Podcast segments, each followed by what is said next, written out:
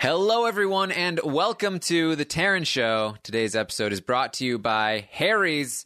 Harry's is a razor company. They're going to ship you razors in the mail that you can use on your face. Um, and I know it, it sounds scary using a razor on your face. I was terrified when I heard of it as a child, um, but it's actually not bad, especially when you use Harry's wonderful razors. Have you ever used Harry's, uh, Adam? Um, no, I use an electric razor because I don't grow enough hair to really need a real one. well, see, even if even if you don't grow enough hair, it's still it's still wonderful to get those those small amounts of hairs Yeah. off your face. no, Harry's is going to be the first one I go for for sure. Absolutely. Uh, Jeff and Andy were two ordinary guys who were fed up with getting charged an arm and a leg for razor blades, so they started Harry's to fix shaving. They fixed it. And you're talking about Jeff Schroeder and Andy Herren, right? yeah. Uh, how did you know? They've been knew, trying to protect their Chicago, identities. the Chicago connection. They definitely started a razor company. That's cool. They kept that under wraps for so long. Yeah. Uh, and guess what? They're so confident you're going to love their blades. They're going to give you a free trial shave set when you sign up at harrys.com slash Taran. All you have to do is pay for shipping. So uh, claim that free trial offer. $13 value for free when you, shi- when you sign up. Uh, go to harrys.com slash Taran right now. Do it. So it's free. Like I just, no, I'm- being serious. Like I can just sign up under your code and I, I get the thirteen dollars value for free. Yeah. Then you just you pay for shipping. Wow, I'm down. Like I'm, I'm not even like saying that like to like plug them. Like I'm actually very interested now.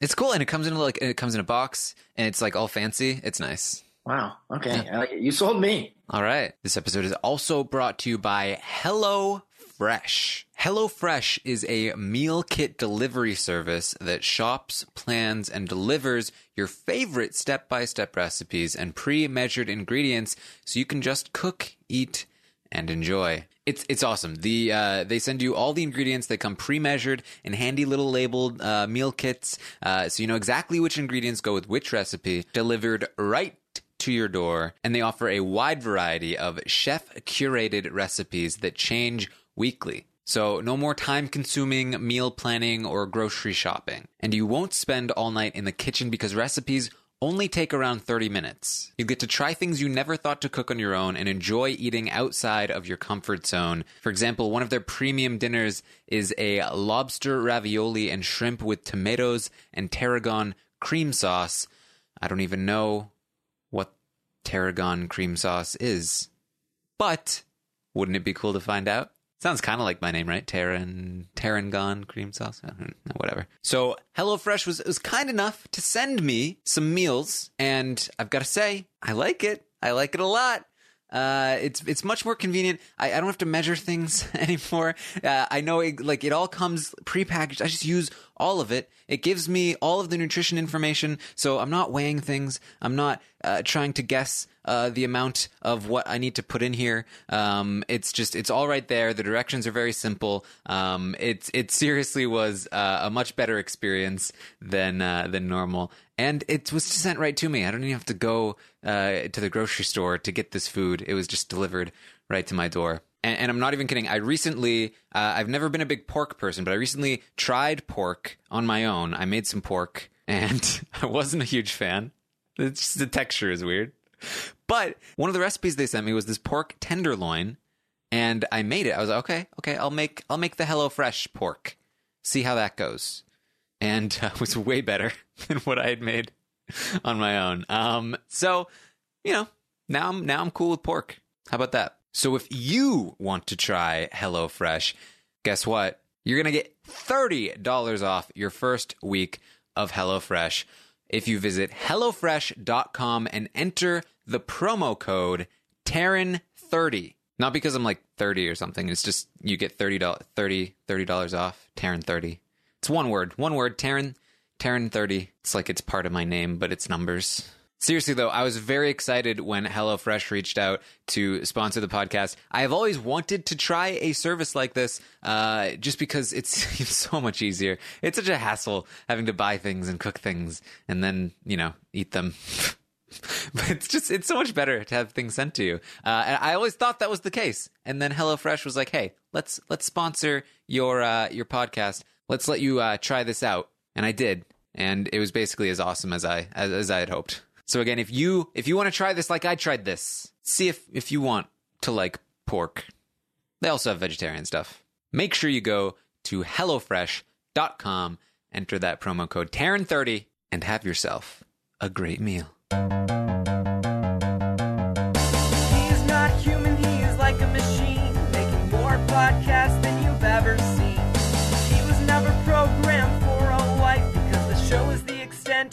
Social life. It's the Taran Show, the Taran Show. Don't ask if he's single, you already know. Cause it's the Taran Show, a simple name for a simple guy with a simple face. It's the Taran Show.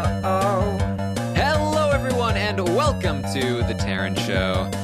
I've got a great guest here. I've got uh, this guy. He was on So You Think You Can podcast. Uh, he uh, was the second place loser, um, and uh, currently podcasts about uh, Are You the One? Yes, I, I do do that. Yep. Yes, uh, it's Adam. Oh crap! Go for it. You gotta go for it. Is it Bongiovanni? Yeah, dude, that was fine. That Okay. you, you said it better than ninety eight percent of people. I well, I had it before, but it's been a long time. Yeah, yeah. I've been um um ever, ever since I got eliminated from the So You Think Can podcast, I went to a dark hole. So you haven't had to say my name. and I come out to do your the morning updates the few times I did them, and then I went back in for the last seven months. yeah, the, I mean, you basically don't exist unless you're podcasting. It's true. I come out of my room and I podcast, then I go back. um, well, yes, uh, you're a big uh, Big Brother fan, and uh, you're also a, a YouTuber. Mm. Yeah, yeah. I, I I'm sure we'll dive into everything, but no, I, I since 2012, yeah, when I was no, actually 2011, when I was a senior in high school, um, I started making YouTube videos, and that was my main source of income and career for a while. And it's a lot more scarce today. Like I don't post as much, and uh, but I, I still, yes, I consider myself a, a part-time YouTuber in 2018. Yes. Uh, so, uh, wh- like you, you also you have a you have a twin brother, right? hmm yes. Um, is is that your only sibling, or is it just the two of you? Yep, it's just us. That we're just uh, we've grown up all my life just having one sibling, and that was somebody who looked very similar to me. So yeah, just one twin whole life. Well, that I'm very curious about that. Like, what uh, what is it like? Uh, you know, growing up with somebody that looks like you and that could probably like murder you and take your place if they wanted to. Yeah, no, okay. So there's a lot of like I feel like stigmas that come along with being a twin. Like every every person I meet that, that that knows I'm a twin goes, "Oh, like did you switch places in school? What pranks did you play?" And like I'm gonna be honest, we did none of that. Like we were so boring compared to like these movie twins. Like the Parent Trap was nothing like our life. Like we're we're very basic. We went to school. We we looked like everyone would always oh be like uh, Adam Nick because they would confuse us, which is fine. I answered a Nick at this point in my life. Like I'm I'm used to the whole twin thing. The the coolest part about being a twin was always having someone to hang out with. Like even today, like we do our business together. Like everything, we went to college together. We did have different majors, but we still went to the same school. So it's it's always having this lifelong friend. I feel like with siblings with the, with an age gap, so some someone one of the siblings graduates from school earlier than the other. We were lucky enough to always kind of be at the same point in life. And of course, we've ventured off and done our own things. We have our own relationships and lives. But I think the coolest part about being a twin and, and the, what I've taken from it is you have this lifelong friend. Um, and you're always able to hang out with them. Unless one of us dies earlier than the other, then obviously we, the, the friendship kind of goes out the window. I, I mean, I guess so. I mean, Yeah. how rude of them. Yeah, I know. If he dies like, before me of like any type of illness, I'm gonna be very disappointed and angry at him because it's his fault. Yeah. Um, do you, do you ever like? Is it is it difficult to have a a sense of your own identity, knowing that there is somebody who is so similar to you? And that's a really good question. Like, I, I, I think growing up, since I didn't understand life in that deep of, of terms, like uh, growing up, you you just it's all you know. Mhm. So I grow up not knowing, and people always ask like, "Oh, is it weird that you have someone who looks like you?" But it's I've never known anything different. So everywhere I've went in life, I've always had this person who's similar to me, but I know the difference. Like, I, as if any anyone else in the world doesn't know the difference between us, I do. And at the end of the day, that's and I know it's ridiculous and kind of cliche, but as long as I know I'm my own person, I really if someone else kind of associates us together or, identifies us together, that's fine. But when it comes to just me, I, I feel like I've always been pretty independent, eh, just because it's all I've known. Like I've never had to look back and be like, oh man, like I have this person who looks just like me. It's just been like my sibling. I feel like if I if I had a brother two years younger, two years older, I would kind of look at it the same way. Yeah. Do you uh, are you like uh, competitive with him? Oh my god, that was I would say probably the the toughest thing with being a twin is, and I'm sure, and I know siblings fight as well, but our fights like I feel like they've stayed the same for the last 15 years. Like you would think when you mature and get older, they, they get different, but like we're still when it, we could be in a business meeting and then come out of it and we'll be talking and like we'll start arguing about who did worse in a business meeting where we're supposed to be on the same team. Like we would compete in sports. We still argue to this day who was better at freshman football 14, uh, not 14, but like 10 years ago. So like it's it's we're so competitive and it almost to a, point where I'm kind of annoyed at us for being so competitive. well, well, which one of you is better? Oh my god. I, okay, so I'll give him football. I will. But, but basketball, baseball, um running who's faster that's all me like and I and you could and i'm not even saying that as a egotistical asshole i'm saying that as like you could we could go out and like to the park right now and i would win at all those sports well, there you go. Uh, well, we may have a, a scientific uh, Taran show testing um, just to to get this uh, these these stats. When you have the when you get the budget for all like the sports science and like you guys start running all these tests on your who you're having on the show, uh, let me know. I'm definitely down. Yeah, that that's part two of of Robot yeah. Taran understanding human nature. well, it's got to happen sooner or later. yeah. um, so, uh, uh, did you were you like close to your family too? Like, was it like a, a close knit family with uh, with your brother? Yeah, we were we were all really close. Like, I grew up in a with a very loving parents who were always very supportive.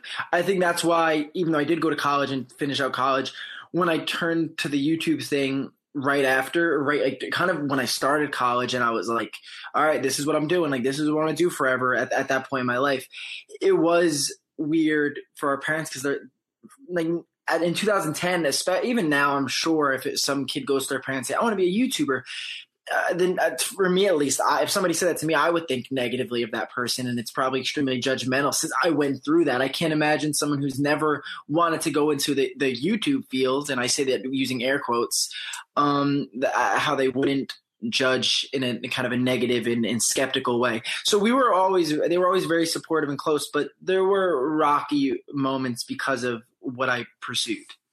Yeah. Uh, were you always uh, like into video or or performance? Like what what do you think uh, started this? I think that like I like if I could go back to like high school and like prior, I would definitely like go into theater and and, and act and, and do all do all that because, I, and and when I was very young, like we'd make home videos. We had like the there was this camera. It was called like the I think it was called Blue, and it was like this little piece of crap um, camera. We'd film like movies and write scripts, and we have these videos on YouTube from like 10 years ago from like when YouTube first started of us like making like murder mysteries and killer movies that were just absolutely terrible. But we did that at a very young age.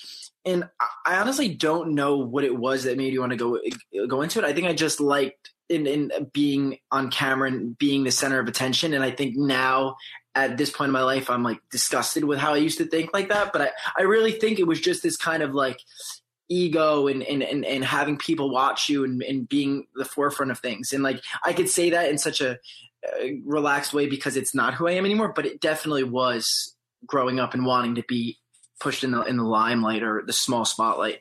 Where where do you think that came from? Like uh, like what what made you uh, want to be in the spotlight? Mm, honestly, I think I would say insecurity of like not being the best at anything. Like growing up, like I always played sports, did that, and and and, and was like the funny guy in school and like trying to make people laugh.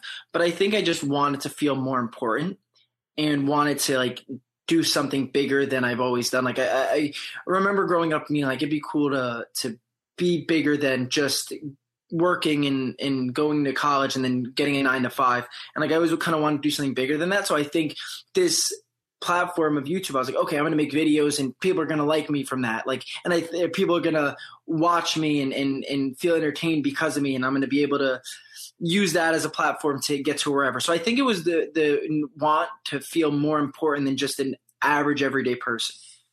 Yeah, like um so did did you feel like your self-worth was sort of wrapped up in the uh like uh like being uh like looked at, I guess, like having attention on you?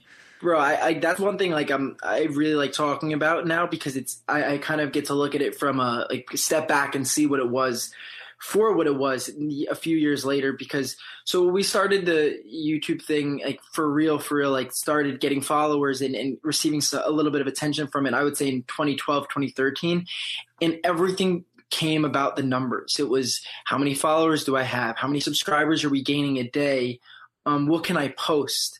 Almost to the point, in, in the, like I, I'm sure we're to talk about everything, but almost to the point where everything was defined by this persona and this person I created online who really wasn't who I am at my core. So I was putting this person out there and, and basing how I felt about like life in a way to about revolving around these ridiculous numbers and followers and likes.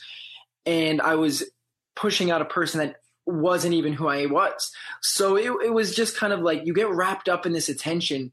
And I'm really glad I didn't go too deep into it. And I kind of was able, if, if I didn't gain followers one day, I wasn't going to jump off a cliff. Like I was still okay with it. But everyone around me was basing their lives off of, oh, how many followers do I have? How, how much am I gaining? And it, it just became the norm. So, and I think eventually that was kind of just too much for me to handle. And I really just fell out of love with this attention and this YouTube thing.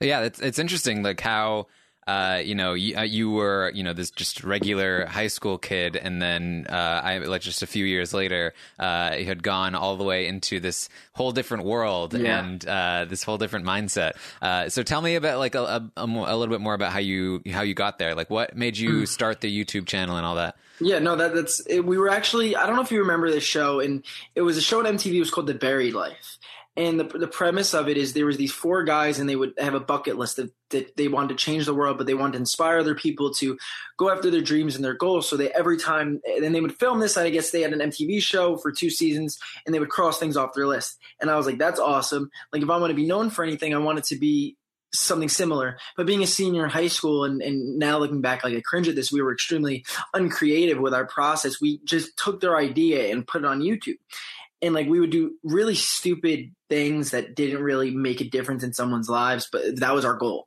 So we did that for a few months and like we just were like okay we're gonna put this online we're gonna get views and we're gonna make money and we're gonna change people's lives in the process. It's it's awesome. We it's how could it go wrong?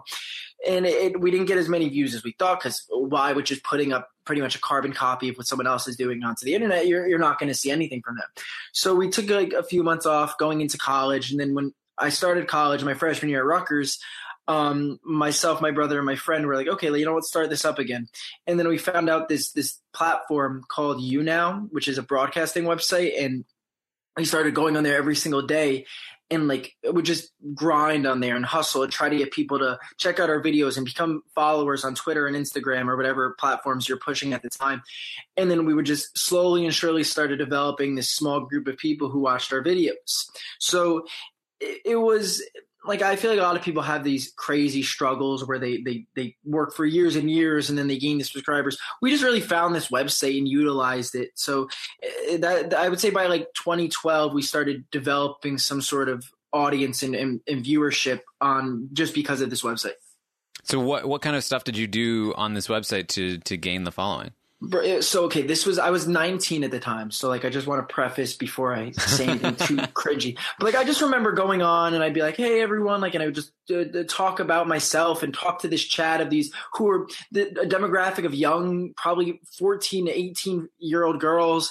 So you just you go on there and, and you broadcast yourself and you you talk about like your day and and and you try to be relatable and you you try to slowly promo yourself. Oh, go follow me on there. And it becomes into this ritual. Like I remember having this 10 minute ritual. I'd go on and there'd be all these people like waiting to watch everyone. Like it was this website eh, at the time there was a queue. So you'd go on and then 10 minutes would go by or 20 minutes you'd get off and someone else would go on. So it was these this room of of young girls waiting to watch you.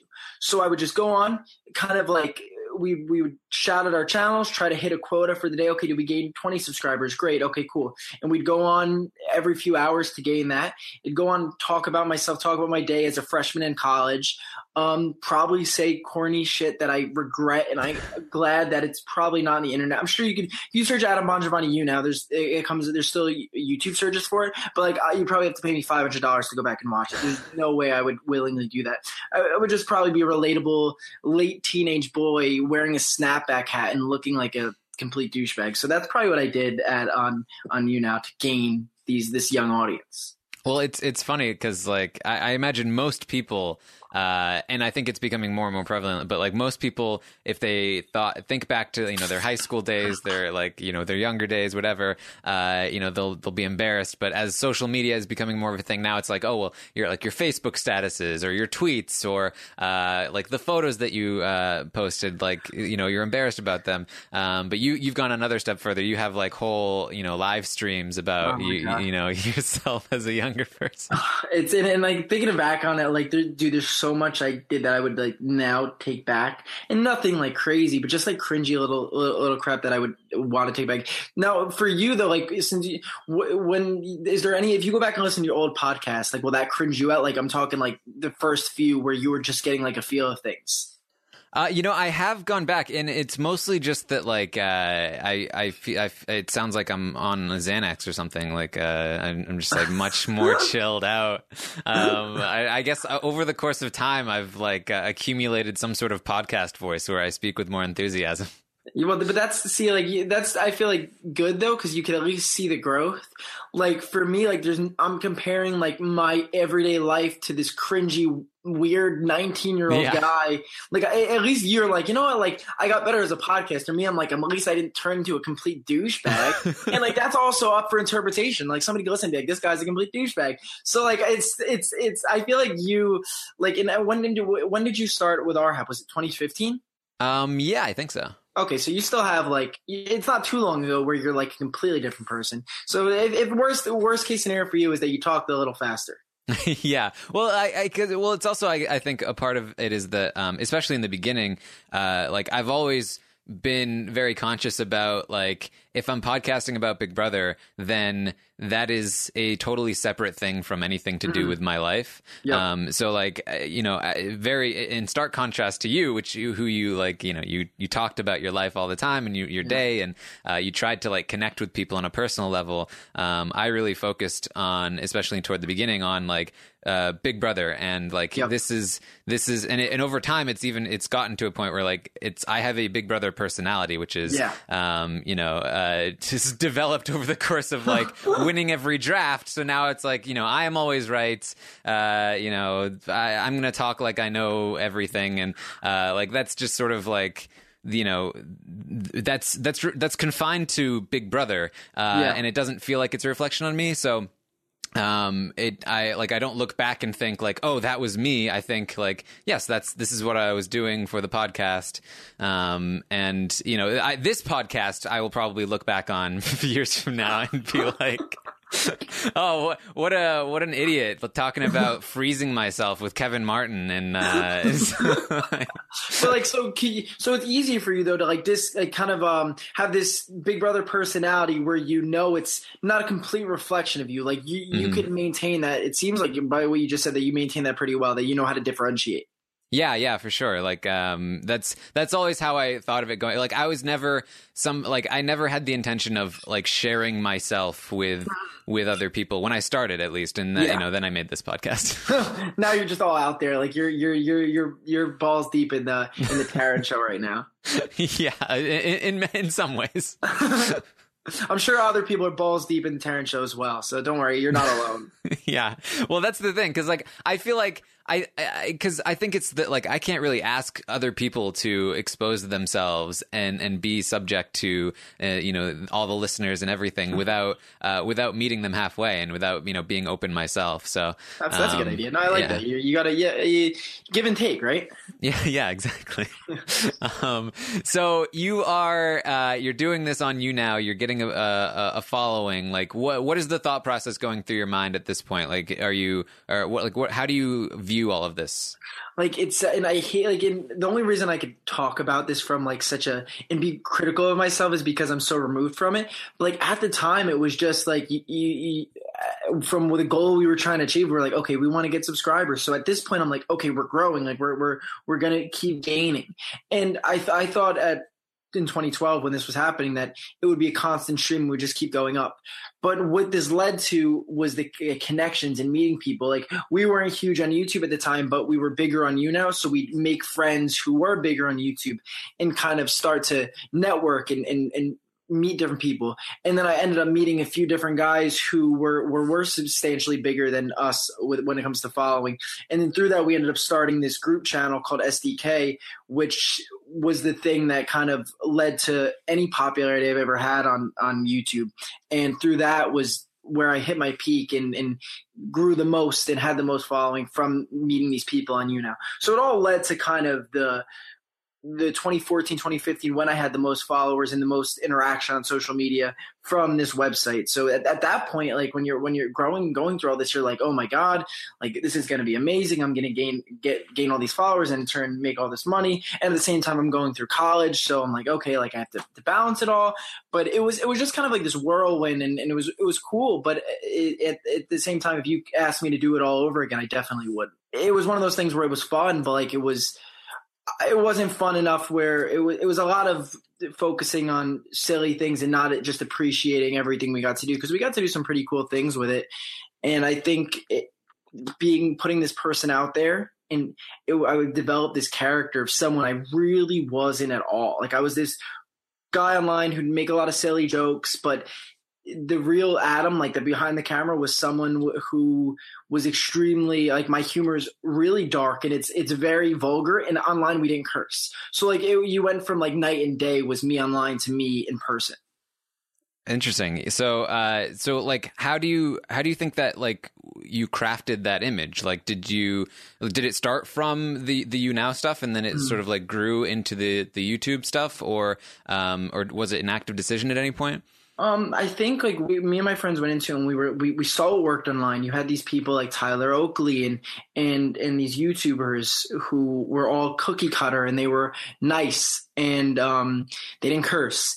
And then but in, in contrast, the guys I was making the channel with an SDK were very they were vulgar and they were a little crazy. So we were kind of like in amongst the channel, my brother and I, we were kind of the nice, calm guys who didn't weren't as crazy as the other ones and I think over time we started letting letting our hair down and being more ourselves. But I think the decision to be kind of cookie cutter was just based on what was working at the time. It sold, and and we knew that. And like I, I don't agree going into this and being this this manipulative and being okay we're gonna like act a certain way so we gain followers. But that's just how it was. Like that's exactly what we did. We we knew what worked. We knew acting nice and sweet and wearing a certain these certain clothes was going to work. And, and we actively we did that and, and we adapted as time went on. We saw what trends worked on youtube and what didn't and we just kind of went with it. So it was really just like you you would do something and then you would like monitor the feedback and adjust according to how you felt like people were responding to you. Yeah, it wasn't as like it, it, wasn't as like calculated where we had like a okay, let's all sit down and go over this. It was just like okay, like people like when we did this prank, so we're gonna keep going with that. And like we just kind of all knew this is how we were gonna act. Like we were gonna act like a very I, I always say it's like a very moderated version of myself. It's like if I were to go into a really important meeting I'd probably act similar to how I did when I'd go to these YouTube events and we'd be invited to these different things. And and so it was this very monitored um, kind of filtered version of myself. So we, it wasn't as calculated where we'd sit down and be okay, let's make these changes A, B, and C. But it was like okay, let's you know what this is working. Um, people like when we when we make videos with our friend Ryan, so we're going to continue to do that. And it was it, it was just uh, pretty laid back, but at the same time we knew what we were doing, and we, at least we thought we knew what we were doing. Yeah. Uh, so, uh, like, since you were sort of like trying to gain a following and trying to, um, you you were doing this in order to achieve something. Did you feel like you were personally attached to it? Like, if you got bad feedback, would that would that hurt you personally, or did you feel like, okay, well, if I'm getting bad feedback here, that means we just need to change something up? Yeah, like for the most part, like I was, I feedback negative feedback never bothered me um, i think the only time it would it would bother me is if it were like a personal attack on someone i was close with like whether it be family friends whatever like but even then i could kind of detach from it. Um, i knew that if we were getting negative feedback it meant more people were watching that found us from a different way rather than just our viewers watching. So i was always kind of like fine with with gaining any feedback. And even if it were negative i feel like in my early 20s like now i'm 25 i would say when like 2021 going through all this i was kind of like a little like a little shit who was just like okay like they don't like me that's fine like who cares? Like i was I, and, and i knew if our and, and there was people in our demographic who didn't like us i'd probably make more of a change. But at that time i was like okay enough like people watch me i'm, I'm very cool with that. Um and i was probably if like, like let's say a 45 year old guy said wow this guy's a complete douchebag fuck him i would probably just be like okay whatever like it didn't bother and that, and of course like that's why i think when the so you think your podcast competition happened and it was me trying this podcasting for the first time and i did get this this uh, communities of people who really didn't like me it was it was easy for me to kind of laugh off and and, and just take with it and be like okay you know what? Like i'm not i understand i, I could be polarizing in certain certain ways. So i'm i've always been very cool with people disliking me. Like i've never taken that too personal was there anything that could uh, like affect you? Like, was it was it if like you uh, if you stopped gaining followers or anything like that? Um, I, I, like to think that the only thing that affected me, like if I stopped getting followers, which I did, like I lose followers every day on all my social medias, that was never something like as much as the numbers mattered. If I lost it all, I was just appreciative that I did get to get some cool experiences through it. But I think what would affect me more was what if we didn't get views because that was how I made money.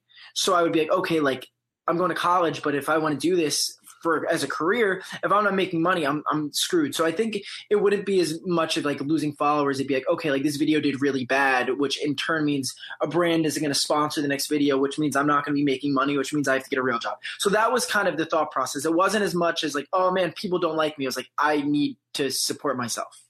Yeah. Uh, so wh- what was the decision like, or when when did the decision come uh, to finally be like like this is what I I, want to focus on? I think I can make a living off of mm-hmm. doing this. It was when we started this SDK channel, and we we did a we would start posting these videos on this channel. It was, it was like it was a collab channel. So what that means for people who don't know, which I'm sure is a lot of people, everyone posted a different video on a different day. So was, there was like six of us, and my brother and I were together, and every day we post a video. So we started gaining a really hardcore audience. Like we would, we weren't the biggest by any means. Like we only have 200,000 subscribers on the channel to this day, but for some reason, people, eh, these kids felt really attached to us, and and we gained this kind of hardcore following. Like if we did a meet and greet at an event with somebody with a few million subscribers, the same amount of people would show up, and everyone would be like, "Who are these guys? Like, why are they drawing all these people?" And I think it's just because we were really different and, and odd. And as much as we were cookie cutter, we still had our own like style. So when we started seeing these people come, and we did a, a meet a meetup when we first started the channel next to my house, actually at a park in my old house where I used to live, and there was like 400 people that showed up, and we were like blown away by it. And I talked to my parents. I'm like, okay, like I'm gonna finish out college. I'm still to go, but this is what I want to do. So I would say about four and a half years ago, 2013, when we started seeing like people really care about us, that we're like, okay, I'm focusing on this. Like we can make good money off of it. Was it weird to be like making a living off of this audience that felt like they or at least I think like probably felt like they were mm-hmm. connecting to you personally but you were sort of like had this like act like did you mm. did it feel like they didn't really know who you were did it feel like you were uh like it, there was some fakeness involved yeah I think at the time like I was so caught up in it and I was like, okay, like we worked for a few, like, it was only like two years we worked for. Like it wasn't like, we did work hard, but it wasn't like blood, sweat, and tears for five, ten years. Like it wasn't that much time. So I remember being like, wow, like this is so awesome. I think I was just too caught up in all of it. And then we got all these people like, oh, we'll fly you out here. You'll do, do one of our shows here. So I was just so caught up in the, the hype and that we were all excited about it that I think I didn't even care who they were attaching to. I was just like, wow, this is, this is awesome. And I think over time, and I think being in a relationship when I was going through all this and it started to affect that, I was like, okay, like this is, I'm really not liking being so filtered where I, I feel like I'm not even myself. But that, I would say that was like two years later when I really started catching the consequences of putting out this persona and not the real Adam. Yeah. So, but but at the time, it was like you know things were going well. You were making money. Like, it, yeah. did it feel like this is what you wanted to do for for the rest of your life, or just uh, you see to see where it was going to go? Yeah, I think I was. I, I think I was smart enough to realize that like unless you're unless we had 4 million subscribers like it would be tough to maintain as a full-time career with a, a, bunch of us. But at the time like being i was a junior in college before it was before my junior year started. So I, I, was in college so making this money during college i was like okay like we could build up to when i do graduate and i could do this for at least a few years after school and then maybe use it to network into a, a job if this ever fails. So i was i was knowing that i was going to build up this kind of person or this brand or however you want to look at it in business and I would be able to leverage that to make money for as long as I needed to. So that was the goal. And I think of it, of it over time, it just I kind of fell out of love with that goal. Yeah. Uh, did you did it um did it ever like feed your ego uh to have so many people uh you know like following you, giving you money? Uh I mean, I talked to a lot of uh you know reality show contestants who uh get out and t- and have told me that like yeah, you know, I got out and for a little while I thought I was hot shit and then uh mm. and then I came down. I think um, if if if it just happened and I didn't get to see people around me, it might have. But I would go to these events and you'd see these, and I, I'm telling you, like so many douchebags, these 15, 16 year old kids who would go out to and walk by the people following them and like say, sorry, I can't take a picture. And like, these are kids on the internet. Like, like what the, what the fuck is wrong with you? So we'd see people like that. And I think seeing all these complete assholes around us and how they were so negligent of the following they had and they didn't want to meet the people who supported them we were like okay like let's if the minute we get egotistical um like we gotta we gotta back off. So i think seeing how many awful people were around us in the youtube space made me not gain an ego and and and, and be able uh, under to understand that the only reason i have any following is because these random kids will pay to buy my the merch we're putting out. So i was very appreciative i think the only time i ever had an ego was with kids from my high school who used to shit on our videos and they would hit us up after. So that that was the only time when they would hit us up. I'd be like, like, um, like I would never be a dick, but I would definitely kind of have a little bit of a, a, a big head when I talk to kids from high school because they were all. Uh, anytime that somebody put, makes a video in high school and puts on YouTube, they're most likely going to get shit on. So like I, I understand it's just kind of high school culture, but I definitely that was probably the only time I had an ego. What kind of interactions did you have with uh, with like all of those other YouTubers? Like, were, were there any like weird oh like stories or like? Yeah, oh, dude. I, okay, first of all, there's a lot of nice YouTubers out there. Like some of the the bigger ones are extremely nice. Like, um, but dude, we'd go to these parties like and and I was one New Year's Eve we went to a, a party in New York City, and we said hi to this group of people and they would just like not even respond and they and they were just they had these egos where they felt like we were beneath them where they couldn't even reply to us and and I and we you go to these these parties. There's a, an event in Orlando. It's called Playlist Live. It's a, it's one of the biggest bigger YouTube events. And you'd go into these rooms and there'd be 15 year old kids snorting cocaine, and I'd be like like it would be and then they go in front of the camera and they pretend to be all wholesome and nice. And then they're going into the other room having threesomes and throwing cocaine. So you're like what is this this world where th- these kids are that messed up that they're doing drugs and, and and being so young and doing ridiculous things? However they're willing to put themselves out there with a person that's not even similar to them. Like I know putting myself out there, like I was definitely putting this character out there, but there's still a shell of me out there. With some of these kids, they were completely different than they were at these events. So it was just weird to see these these egotistical young kids who you knew were going down an awful path, and you just kind of had to watch them crash and burn. Yeah, that's that's, that's crazy, dude. It was weird. It was so weird. Like we still have stories where we're like, remember when that happened? Like, what the what the fuck was that? It's uh, well, so like, how how does all that like work? Like, uh, like, like, how does what is that culture like? Um, so you, this is what happens. Like, there's these different events, and the bigger events will fly out everyone. So they'll say, okay, we'll put you up in, in our hotel, fly you out, everything's paid for. So eh, for them, and, and then they, they give you all these different perks. Like, okay, you go to Harry Potter World for free, and you get to do all these things. So most people say yes. The ones with the bigger egos will probably get paid for certain things. Smaller events are more likely to pay because they're smaller and, and they're, they're not giving all these amenities with it. They're, the reason you're going is to push their event and sell tickets. So you get invited to these things, and then they throw these parties, and then after the parties, there's people hanging out in in different rooms and in, in different like I guess lofts or whatever apartments by the hotel. So it's the the culture is everyone kind of goes and, and you go to network and do these meet and greets and these live, live stage time but behind the scenes i guess it's just all it's like high school. It's like uh, especially since uh, the kids are from 18 to 25 so it's like high school for a wider age range. So then you go and you, and you meet people and you meet people that you can network with with but for the most part uh, a lot of the people i've met on youtube have been nice but there are a lot of jerks too. So it's just such an odd experience because i always felt like being in my early 20s, I still feel I felt like I was older than most of these people, kind of like fraternizing with each other and, and, and acting like they were in high school. It just felt weird to me. And recently, the reason I think I've stopped so much with YouTube is because it got to the point where I was I felt way too old to be doing it, even though there were people around me that were 30. I just felt like I didn't want to be associated with this kind of weird culture anymore. Yeah, it's it's crazy, and and I think it's such an interesting phenomenon, like the YouTube celebrity uh, kind of thing, where they it's it's like you know there were celebrities and they they were the people like in movies, and it's just gotten more and more um, like uh, like shallow, like the the pool, like it's wider but shallower, um, and uh, it, like the things that like so um people people might know that I, I follow Rooster Teeth, and uh, Mm. Burnie Burnie Burns was on The Amazing Race, and he uh, he was one of the co-founders of Rooster Teeth, and um, one of the guys that works there, Gavin Free, uh, runs the Slow Mo Guys YouTube channel. Um, Mm. He's he's a, you know a celebrity, a YouTube celebrity in his own right, and very recently, um, Yes. it was it, uh, the story came out that there was this deranged fan that Yep. drove 11 hours and broke into Gavin and his girlfriend's house um, with the intent to murder them. Right. And uh, they hid in their closet, and the they called the police, and the police ended up gunning this guy down. Um, and this is just like most of the people listening to this podcast probably don't even know who this guy is, but he was enough of a YouTube celebrity that like this kind of thing happened to him, and it's just like it's it was crazy to me.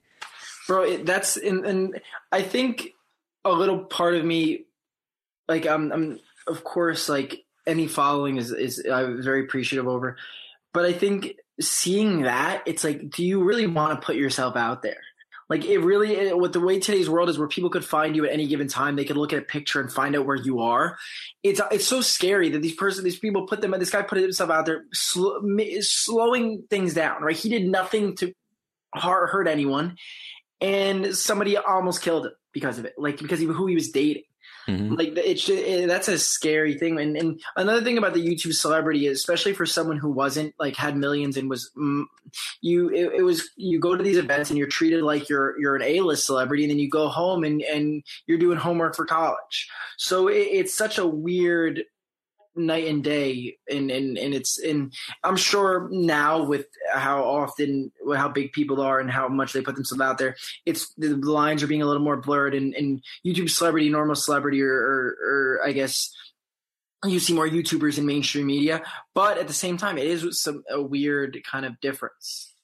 Yeah, and and social media like it, you- you've like it's almost it's almost as if it's more likely to happen to somebody like Gavin than somebody like Harrison Ford who like Yeah. nobody like nobody has any connection to him. He's not on social media every day. like he, his life isn't part of what you consume. And that's that's part of like what you were doing, right? Like you were selling your your life, you know? Like Yeah. uh, and that's what many YouTubers do and many uh, like social media people do is you know like talking about their day and talking about their feelings. And i think there's something cool about that. I think there's something um that, that like positive that can be drawn from that. But there's also this other side of it where um it is a very one-sided connection sometimes and uh and it can it can go to crazy places. Mhm, and and that's one thing like again i don't want to come across like i bragging or anything when i talk about this. I just want to kind of like explain my experience through my eyes and what it was like. So when we would the the weirdest thing i guess that would happen to us is we lived right next to a bus stop of, of out of high school.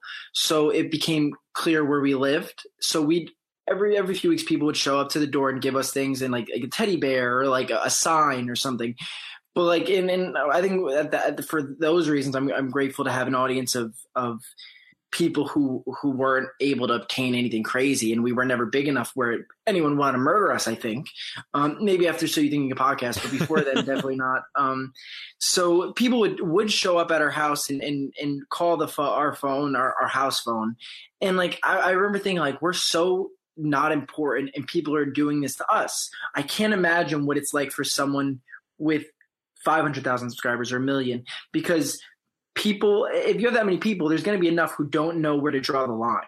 So it's just it's scary to think about and i, I think putting yourself out there like you have to uh know that there's a potential that someone could really really s- s- cross the boundary. Yeah, I, I I think uh, like a lot of the people that I've talked to for this podcast have uh, have told me like, yeah, I've had some really bad interactions with with fans before. And uh, a lot of them like uh, like it's, it's, like enough that they don't want to talk about it. Like this is just like Yeah. it's it's really uh, unfortunate. And um, it's it's it's just so it's it's so crazy. Like these are people who you know it's like we're on Big Brother or Survivor. And it's just like uh, you know you have it's it's just it's crazy to me. The and the Big Brother is probably the toughest because they're facing people who are similar in age, who can obtain really anything they want, who they can go to bars and see. So and and, they're being put on this show where they're edited, but at the same time they're on the feed, so people really think they get to know them. So they're putting themselves out there in a way that it's I feel like it's unmatched. So when they meet people and people go crazy and do ridiculous shit, it's because they really think they know them from watching a game they played on TV. So I, I think that like it's incomparable to like me somebody coming to my house. Like it's it's it's at the end of the day it's harmless. But if you're on big brother and someone hates you and they see you at a bar you don't know what they could do. So that's it is kind of scary to think about Yeah, and I, I mean, even just like the the language that gets used when talking about these people is often like can often get like violent or obsessive. Yeah, and like Shelly Moore got death threats for oh, ruining Big yeah. Jeff's game. Like you're getting shit on for for playing a game and doing what you think at the time is best for you. So it is it is it, it's tough. I guess it is what you sign up for, but once you until you're in that experience, you probably really can't understand what that's like. Yeah, you just reminded me I need to uh, contact Shelly for the next. Yeah, no, she'd be great to have on here, dude. She'd be such a get. Like Shelly would probably, honestly, I'd say at least four to five million listeners from Shelly Moore's podcast. yeah. Well, you know, I, I thought of her a while ago, and um, I just I, I forgot to reach out, and uh, she was all booked up, probably right with all the interviews. Oh, I'm sure. I'm sure. Right, like right around that time, you started to transition out of this uh, lifestyle. Um, what did that look like for you? Like, what was your plan? Um, so I graduated college in 2015, um, and then I started kind of the rest of 2015 after I graduated. We're still doing the videos, still getting money from uh, doing different brand deals, and, and still and still kind of uh, milking the cow as, as far as as long as we could have. But I think we started saying, okay, like what could we use our social media for? What could we do to make money other ways and kind of sustain ourselves other ways? So we did anti-bullying talks for a while. So we, we had a few videos that were um, like anti-bullying related. So we would go to different schools and, and we'd speak at different schools, and we did that uh, during our YouTube career too. But we also did it for like and, and after college, I did it for a while too. So I did that, but then I realized that school budgets aren't big enough where I could really sustain a future with that. So then I started use, uh, using the social media to start. Or we started. My brother and I started our own social media business where we do social media management and marketing for different companies, and that's where I'm today. But that's over the last two years, I've been using what I learned from YouTube and social media, what works and what doesn't, to start this business. So that was kind of the transition and from going from full time YouTuber to part time YouTuber to full time um, with the social media marketing. And how how has that been for you so far? Like, are, do you enjoy that?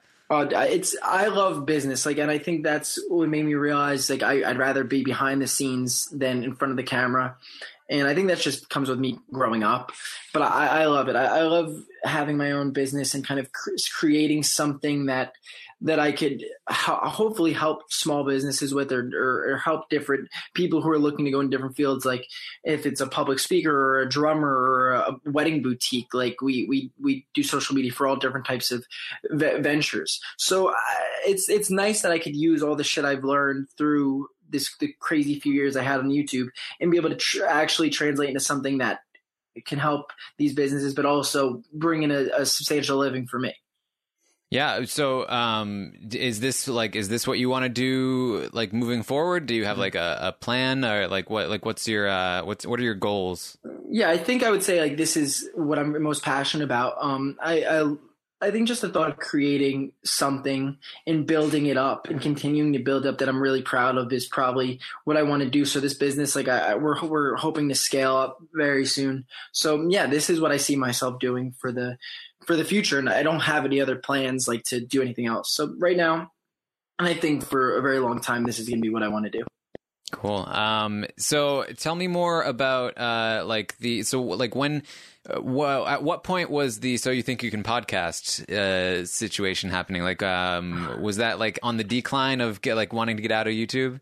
Um, I think that was like okay, so we I would say I really um it was during YouTube we were still posting videos consistently, but I definitely fell out of love with it. Like I, I don't know if I ever fully had passion for creating videos. Like I think I always loved it, but I don't think I ever had passion for it. Like I wasn't the one to edit our videos. My my brother and my friend would. I just I didn't have an eye for editing. Like so uh, I don't think I ever really fully was in love with the whole YouTube thing. So I think when other things presented themselves, I just jumped at that opportunity. So I, I love Big Brother and I love Survivor. I've loved it for an extremely long time.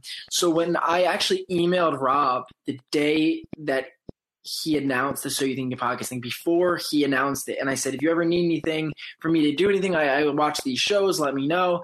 And then he came out with the So You Think You Podcast thing. So as soon as I, I heard about that um, I filmed the video and sent it in. And I remember thinking, like, okay, like the fact that I have followers online, like, I wonder if that's going to affect it at all. I didn't expect it to turn into the, the craziness in the, in the battle that it did online, but I definitely knew going in that there there could be some issues with it. Yeah, yeah, I, I remember. Uh, it's, well, it's, it's, interesting because I feel like if it had been in any other scenario, um, like eh, you know, you just like coming on to to do updates or uh, like do, like doing an Are You the One, but like whatever it is, th- people would have been like, oh, cool, it's this guy who's like a YouTube guy and he's got a bunch of followers, like he's coming on RHAP to like like do some stuff. Uh, but because it was like a competition, um, it was like, oh, bullshit, this is unfair. Yep right away, dude. And I remember, like, I get it. Like, if I, because this is what I kept trying to get people to say. Like, uh, I kept trying to tell people, but at the end of the day, I get why people would be pissed. Like, I understand completely why it would bother, especially someone on my team. Like, this asshole has X amount of followers, and he's gonna come and just promote it and, and get people who don't even give a shit to to vote. Like, fuck him. Like, I get that. Like, I completely get it. It's just like I wanted to do it, so I'm like, okay, why am I gonna shy away from something that I, I I've loved Rob as a podcast. I've liked Rob Cesternino since I watched the season. Like, why am I not going to put myself out there and try to do this? I understand the backlash, but at the same time, I was like, I, I really want to do this. So I, I was, it was this weird uh, uh, conflict, but I knew no matter what, I was going to at least go for it. Yeah, yeah. Um, it, it, was it was a weird time, I think, for everyone. yeah, with OTT, like definitely uh, has some we left a weird taste in my mouth for sure. yeah. Um, uh, so, uh, have you always been into like Big Brother and Survivor, like from since you were a kid?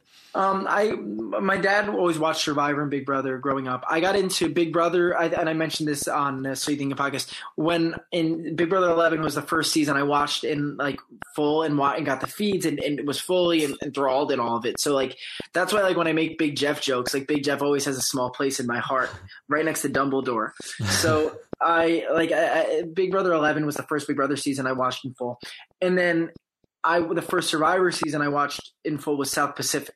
So was with those two years I I kind of and then after that I, I, binged every season of both. So I really got into it with 2009 2011. Really got into Big Brother and Survivor, and, and from that point on I was I was a goner. I was I was deep. What do you think attracted you to the uh, to the shows? I think strategy. Um, Big Brother definitely was the strategy when like that because I, I, I I think like everyone else I associate I put Big Brother and Survivor together. So the first thing that I saw that how awesome I thought this was was the live feeds and the strategy. So is the fact these people we could always watch them and they were always playing this game. And then when Survivor and I, I still debate back and forth which one I like more and like I talk to my friends about it, like which one they think I like more, and, and, everyone gives different answers. So, but I think Survivor was just it was Big Brother on it at, at, from from far away is Big Brother on an island. So it was this. It was very similar to me, and, and I lo- and I love the Survivor. Also drew me in was the like the movie like elements and how it was so cinematic and you watch it and it's like they're per, they're putting on a, a performance but it's it's all happening to these people in their real life so I I was just caught up in all of it did you ever consider like trying out to like to go on one of these shows yeah, I always thought I would do it like as soon as I turned I, the Big Brother age 21 and Survivor 18. I always thought I would do both right away, but I actually the first time I sent an audition tape for Big Brother was the day before um, you could submit one last year. That was the only time I ever tried for anything. And um, I also for Survivor. I, okay, this is my biggest fear is go. And I think Big Brother, if I I would be able to do it. Like I, I, think I would. of course, it would probably break me down, and I think it would mess me up. But my biggest fear with trying out for Survivor is that I get on, I'd be terrible, and I'd go home first because I'm really nervous. It would ruin the show for me. And like. Mm-hmm. I, I, know people go and they're like, "Oh, I loved it. I love the experience," and I'm sure I would say the same thing. But I, am really worried that if I tried out and I for somehow got on, I would go on. They'd be like, "Fuck this little nerd," and get me out, and like I'd be and I hate the show because I got out first. So like it, it's it, I don't. I'm sure other fans think like that too but that's my thought process. Yeah, well, uh, at at least you'd get an entire preseason podcast series about you. There you go, right? And I get to talk to Josh Wigler, so like, yeah. there we go, right? That's that's that's got to count for something. And then I'd go home and everyone make fun of me, and I would probably and cry. There'd be a magnificent, uh, magnificently edited uh, final podcast just, just dedicated to you. Yeah, I guess that's that's one way to look at it. Now, but uh, I like as as silly as I'd probably uh, you probably go on there if you go home first. You're probably like, wow, that was tough. Like, damn, I'm I did all I could. But like, I, there's still that little glimmer of me being like, what I just really start to hate Survivor. Like, I don't want to do that. I don't know. It's it's a conflict I go through every day. If the show ends in 2037, I feel like, and I don't try out, I probably will regret it. So I think I'm gonna end up sending in a tape. But and and if I'm first, we'll we'll be having another uh, podcast about my experience on Survivor and how poorly I did. Well, no, I mean, I like I get I get where you're coming from though. Like I I had that worry too in terms of uh like oh if I ever if I ever played I would and I lost. Like I don't know like when I'd be able to go back to it. Like uh, after Big Brother 14, when Dan didn't win after everything he was subjected to, yep. I was so mad at the show I couldn't even think about it for for a while. Um, and uh, like I was, if that was me, I I like I don't think I could. I don't know if yep. I could do it. So let me ask you: When you say lost, do you mean like like? Are, do you think you like in the person you are? Would you be upset if you lost at all, or would, would there be like a mark, like okay, made the final six, I'm I'm good now, or do you think it's about how you lost? I think I probably is about how I lost. Like if I if I lost because of something random in the game, like some like you know something random like kicks me out. I, I, I did everything I could and I lost, uh, and then like oh you know I, something comes out of nowhere and and uh, I lose. Like you know that's that's kind of the game. But if I if I like screwed myself up, I'd be really frustrated with myself. Or if it was like a, a, a like random things came at me every single week and I managed to uh, overcome every single one of them, uh, but they still wouldn't reward me at the end, like Dan Gheesling, yep. then I'd be like, all right, screw everyone. This game sucks.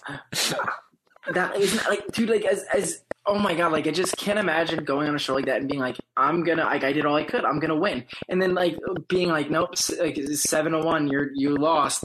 Like I, I could see it really messing up the show for people. Like I, I get that. Like if you when people go on and they they have like a, a somewhat bad experience, like, I can see how it messes it up for them.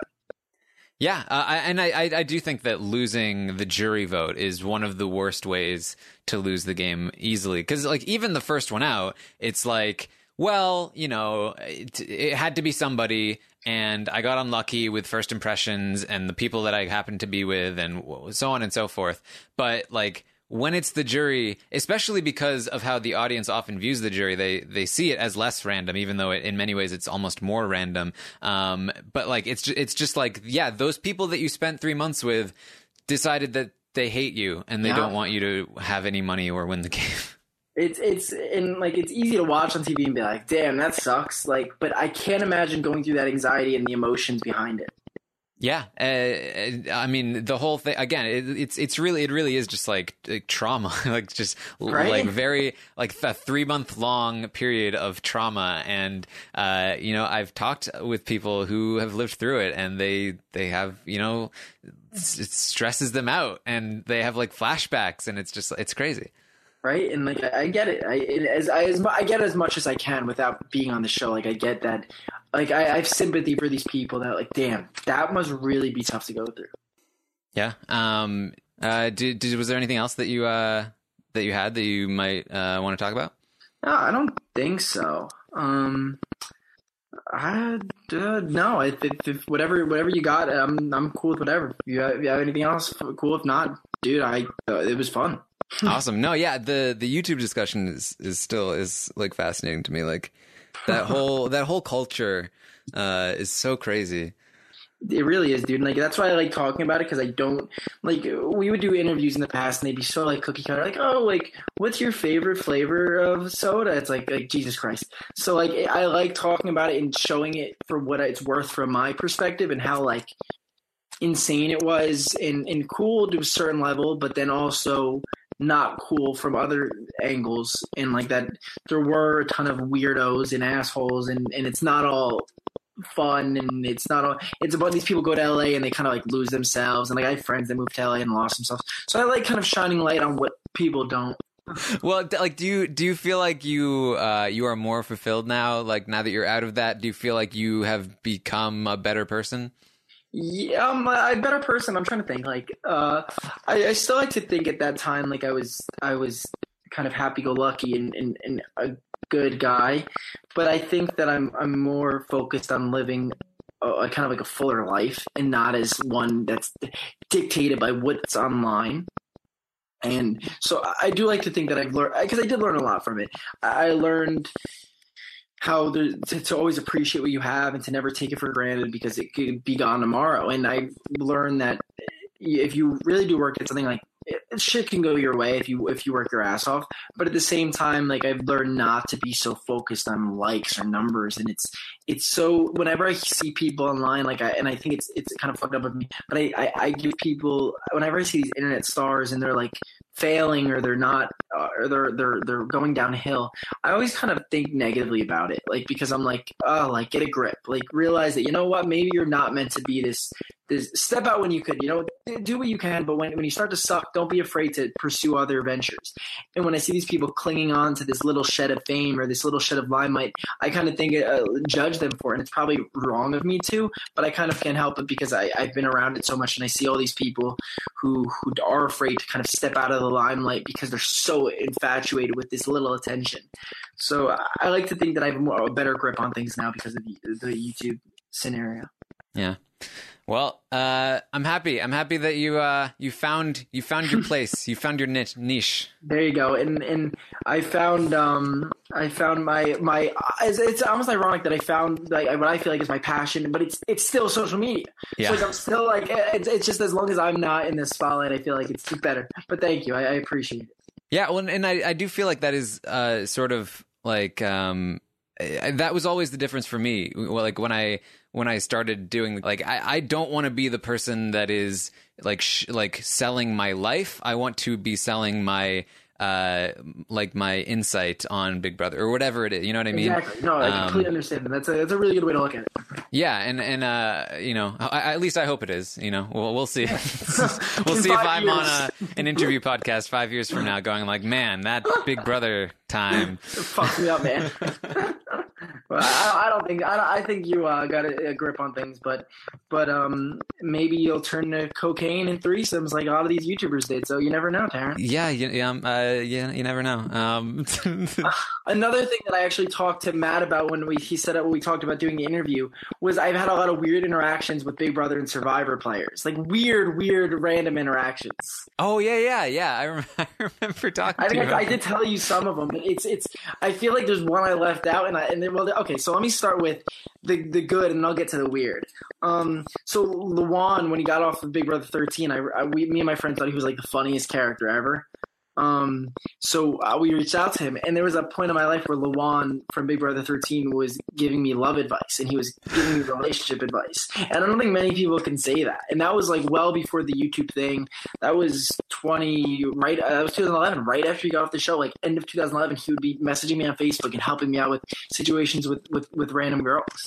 that, that's amazing. Like, what what kind of advice did he uh, give you?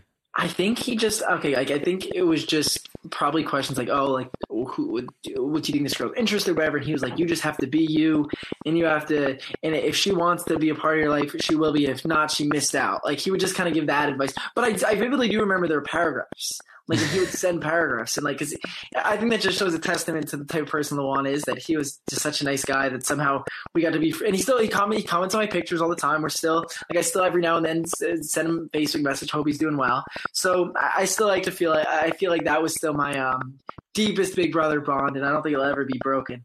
I feel like Lawon's love advice would be, uh, you know, like, hey, look, if she if she doesn't want to, you know, uh, do it, then uh, just just leave, just uh, voluntarily uh, remove yourself from the relationship, and then you're gonna get superpowers, and she's gonna want you back because uh, that's that's just how it works. I think you just gave the best love advice ever through the eyes of Lawon. yeah, it's all about the superpowers. Oh man, um, I'm, I'm like, see that's something that I'm gonna write on every resume. If like the business thing doesn't work out, and I have to apply for jobs. I'm just gonna write got relationship advice from Lawon. They're gonna be like, who's Lawon? I'm like, you know, you know who it is. Don't play coy with me, you know. That maybe those were the superpowers you got. They were the the power to Yes. give great advice for love. Yeah, I think I still don't would be pretty shitty at love advice. So I, I let other people handle things for themselves. Um, but Lawon is probably the best, like the, the nicest one. There's some odd, odd instances as well. What, what were some of the odd ones? Um. Okay. Let me let me think. Oh, oh, Frankie Grande, and I know I'll probably get destroyed for this one, but Frankie, like, and I, I, I can't say this enough. He was the nicest person when I met him. Like, he was always every time we saw, we've seen him before Big Brother, we saw him after Big Brother. Always so nice. I understand why people hate Frankie. I get it.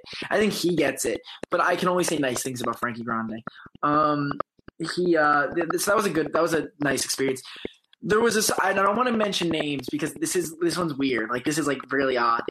Um, there was a, a survivor player um, that slid into my DMs about three years back, and this person said um, "nude selfie?" question mark. Haha, just kidding. Love your videos. Oh my So, god! Yeah, and that's why I'm not mentioning names. And I was like, oh, that's so funny. This person like is, is, is interacting. I love Survivor. And I showed my friends and my girlfriend, and they're like, like this person's like they, they're flirting with you. I'm like, what? I'm like, no. And I said it to Matt the other day. He was like, yeah, like this is like not just normal. Like that's he's not like I don't he's not. I just thought he was. Uh, I said, okay, well, I, it, it was a he. I'll, I'll give. I'll say that. I can't. I, I feel too bad saying more, but eh, the the I just thought he was being nice and friendly. Like maybe I'm really naive because I was like, oh, that's nice. That was a funny joke, and I'm like, like I thought they were joking around, but apparently they they.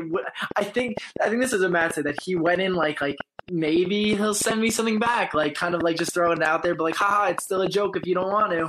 Yeah, well, yeah. I mean, that's the kind of thing you you see on like the cringe subreddit, like uh, like oh yeah. uh, like oh, send send me a nude selfie. Ha ha! ha, Just kidding. Unless you want to, but no, just kidding. Ha ha. I have the message. I could send it to you so you know who it is. But I, I, I feel really bad because I know somebody could tweet this person and like No, yeah, I it's, bad uh, it. But, yeah. Like after the after the interview, I'll it to you, and I, I'm curious to see like who you would think it was.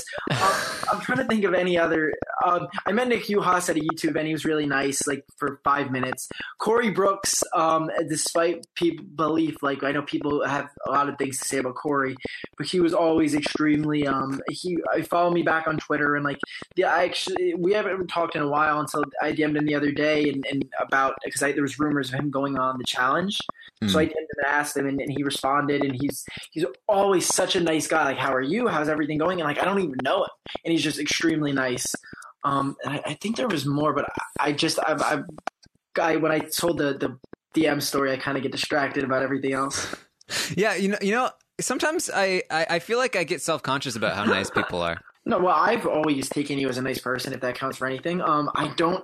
I, I get what you're saying, like how it's easy to be like, well, I wonder if people like see me as like. I, I get that, but I think you're doing fine. I, I, I wouldn't have any reason to think you're a jerk. Yeah, well, I, I like. I think if I'm talking to you, I, I make a good enough impression if I'm like talking to somebody. Um, but like No, I get what you're saying. very like very short with like people. Like I give like. Uh, like I was even I was even talking to to Lita, who is a friend of mine, the other day, and like I was busy editing, and uh, like I was just giving her like one word responses. She was like, "You all right?" I was like, "No, yeah, just, uh, uh, I just I think I just seem angry when I'm online." But you also can't be weary of that twenty four seven. Yeah, I think I, I just need to practice on being nicer. I remember uh, when I was in like high school, um, eh, like you, you know what I should do to to like because I I just didn't know how to like make myself seem friendlier when I was talking to people. Um, because I was like, I was always very behind when it came to like social media and a, a- like AIM and all of that stuff. Uh, and so I was like, uh, I remember a friend of mine was like, just put lots of exclamation marks. It makes you seem friendly. what great advice. um, to this day, I still do that. Um, Me I, too. No, I'm the same way. I do the exact same thing. Because it seems it, like it's gotten to the point where I feel like if I don't put an exclamation mark, this seems like I might be like mad or something. I, it's, Yes. it's it's weird. Now you're in this hole of exclamation marks where you can't go back now. Like you have to leave like six now for someone to think you're in a good mood, and if you leave two, they're gonna be like, "What's wrong with Taran?" yeah, but then I feel like when I interact with like like because I I message people to come on this podcast all the time. So when I, when I'm messaging Bruno to come on this podcast, who's like this chill dude, and I'm writing like a bunch of exclamation marks. Um, like I am, do I seem like a like a crazy person to him now? Like way overly excited? I I don't I don't even know. Like it's it's so difficult for me. But like, you know what? I think it's always better to to go with the exclamation marks and make sure they at least know you're excited, rather than under like underdoing it, where you're just Yeah. kind of like, "Oh, come on my podcast." I think when you're inviting someone to the podcast, you probably should be more enthusiastic. So I think you're handling it correctly. okay, good to know. Not that I'm an expert on this at all. Like I'm just as another exclamation point enthusiast. I I think you should go for it. Yeah, I, uh, you know, I, I, I, there needs to be a, a better way of communicating with people online that I'm, I'm better at. You could just do emojis, but I feel like that's more the high school age range. Like I, I think that's also criteria. If people use too many emojis, I don't want to be friends with them. I feel like that's so weird. Yeah, well, see, that's the thing too. Where it's like my, my sense of humor is super like dry and sarcastic. Yes. And so, uh, what I would do online is I do the, you know, the the sticky tonguey outy Yeah. emoji, Yeah. and like that's that's my sign that I'm being sarcastic. But then, like, uh, I feel like now if I use it too much, it's people think it's weird. Like no, but I, I get what you're saying. Like people who know you, you could probably use it for. I feel like if it's a new person, they they probably be like like okay, like that's a interesting choice of emoji. Yes. But, like eh, I do that too. Like for I use weird like emojis, like the two women like in like like different clothes. Like I don't even know what it to describe it. But, like I use like weird emojis on purpose, just like throw people off. Like all right, I'll see you later, and I'll do like a like a, a weird like si- shape or symbol that doesn't even add up, just to kind of mess with people. But like I'm the same way. Like I don't I don't know if I've ever used like emojis like where you like seven in a row and you're like Yeah. crying, crying, crying, crying. It's like okay, we get it. You're you're laughing. Well, that's too many. I feel like you're telling me too many things at once. I Yeah, need one overload. one representation of the uh the the message behind the message. There you go. Um, but I th- but like I feel like I feel like the like the personality that I have, like, or the personality that people think I have, they wouldn't expect me to use a lot of emojis. But I want I want to use emojis because I feel like that is more descriptive of what I'm saying. But if I use a lot of emo- emojis, people would be like, "Whoa, that's why is Taran using so many emojis? That's weird of, of Taran. That's not a, that's not a Taran thing to do." That's not like Taran. Like they know you, all everything about you. Like he would never use four emojis. He'd only use two. Yeah. um, so uh, this this is the Taran complains about online communication uh, part of the podcast. Uh, this, this, see, this is this is what you would get on uh, on the Big Brother podcasts Yes. if you if you were. this, this is what you get when uh, when when I open up more. You get me complaining about online communication. That's great. All right. Uh, well, um, thank you everyone for listening. Uh, you can subscribe uh, to this show on iTunes. Go to the Taran Show. Um, feel free to leave a review. Uh, the reviews are very fun. I recently looked at the reviews, um, and I was very touched. There's some really nice stuff in there. Uh, you know, I I was like, I, you know, sometimes you go and you're like, all right, where's the one star review? Uh, where's the people saying that Taran's the worst? Um, and it was just a bunch of people being very, very kind and uh, saying lots of nice things. So uh, if you have nice things to say, you can leave a review. Um, and if you want to ruin my day, leave leave, leave a one star review. Either way. yeah. Uh, you can also go to robhasawebsite.com uh, and leave a comment. Uh, you know, go go to the Taran Show, leave a comment on the show page. Uh, you can find me on Twitter at Armstrong Taran, and uh, you can. Uh, wh- what do you want people to check out, Adam? I think just Twitter. Twitter's fine. Adam Bongo. That's it. Or at uh, my alternate Twitter's at one lucky gay. yeah. Tweet at one lucky gay about uh, all your complaints about this interview. you go. exactly.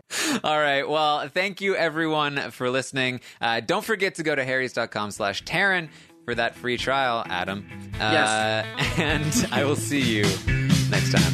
Taran's asking questions. Taran's finding out. Taran's looking deeper.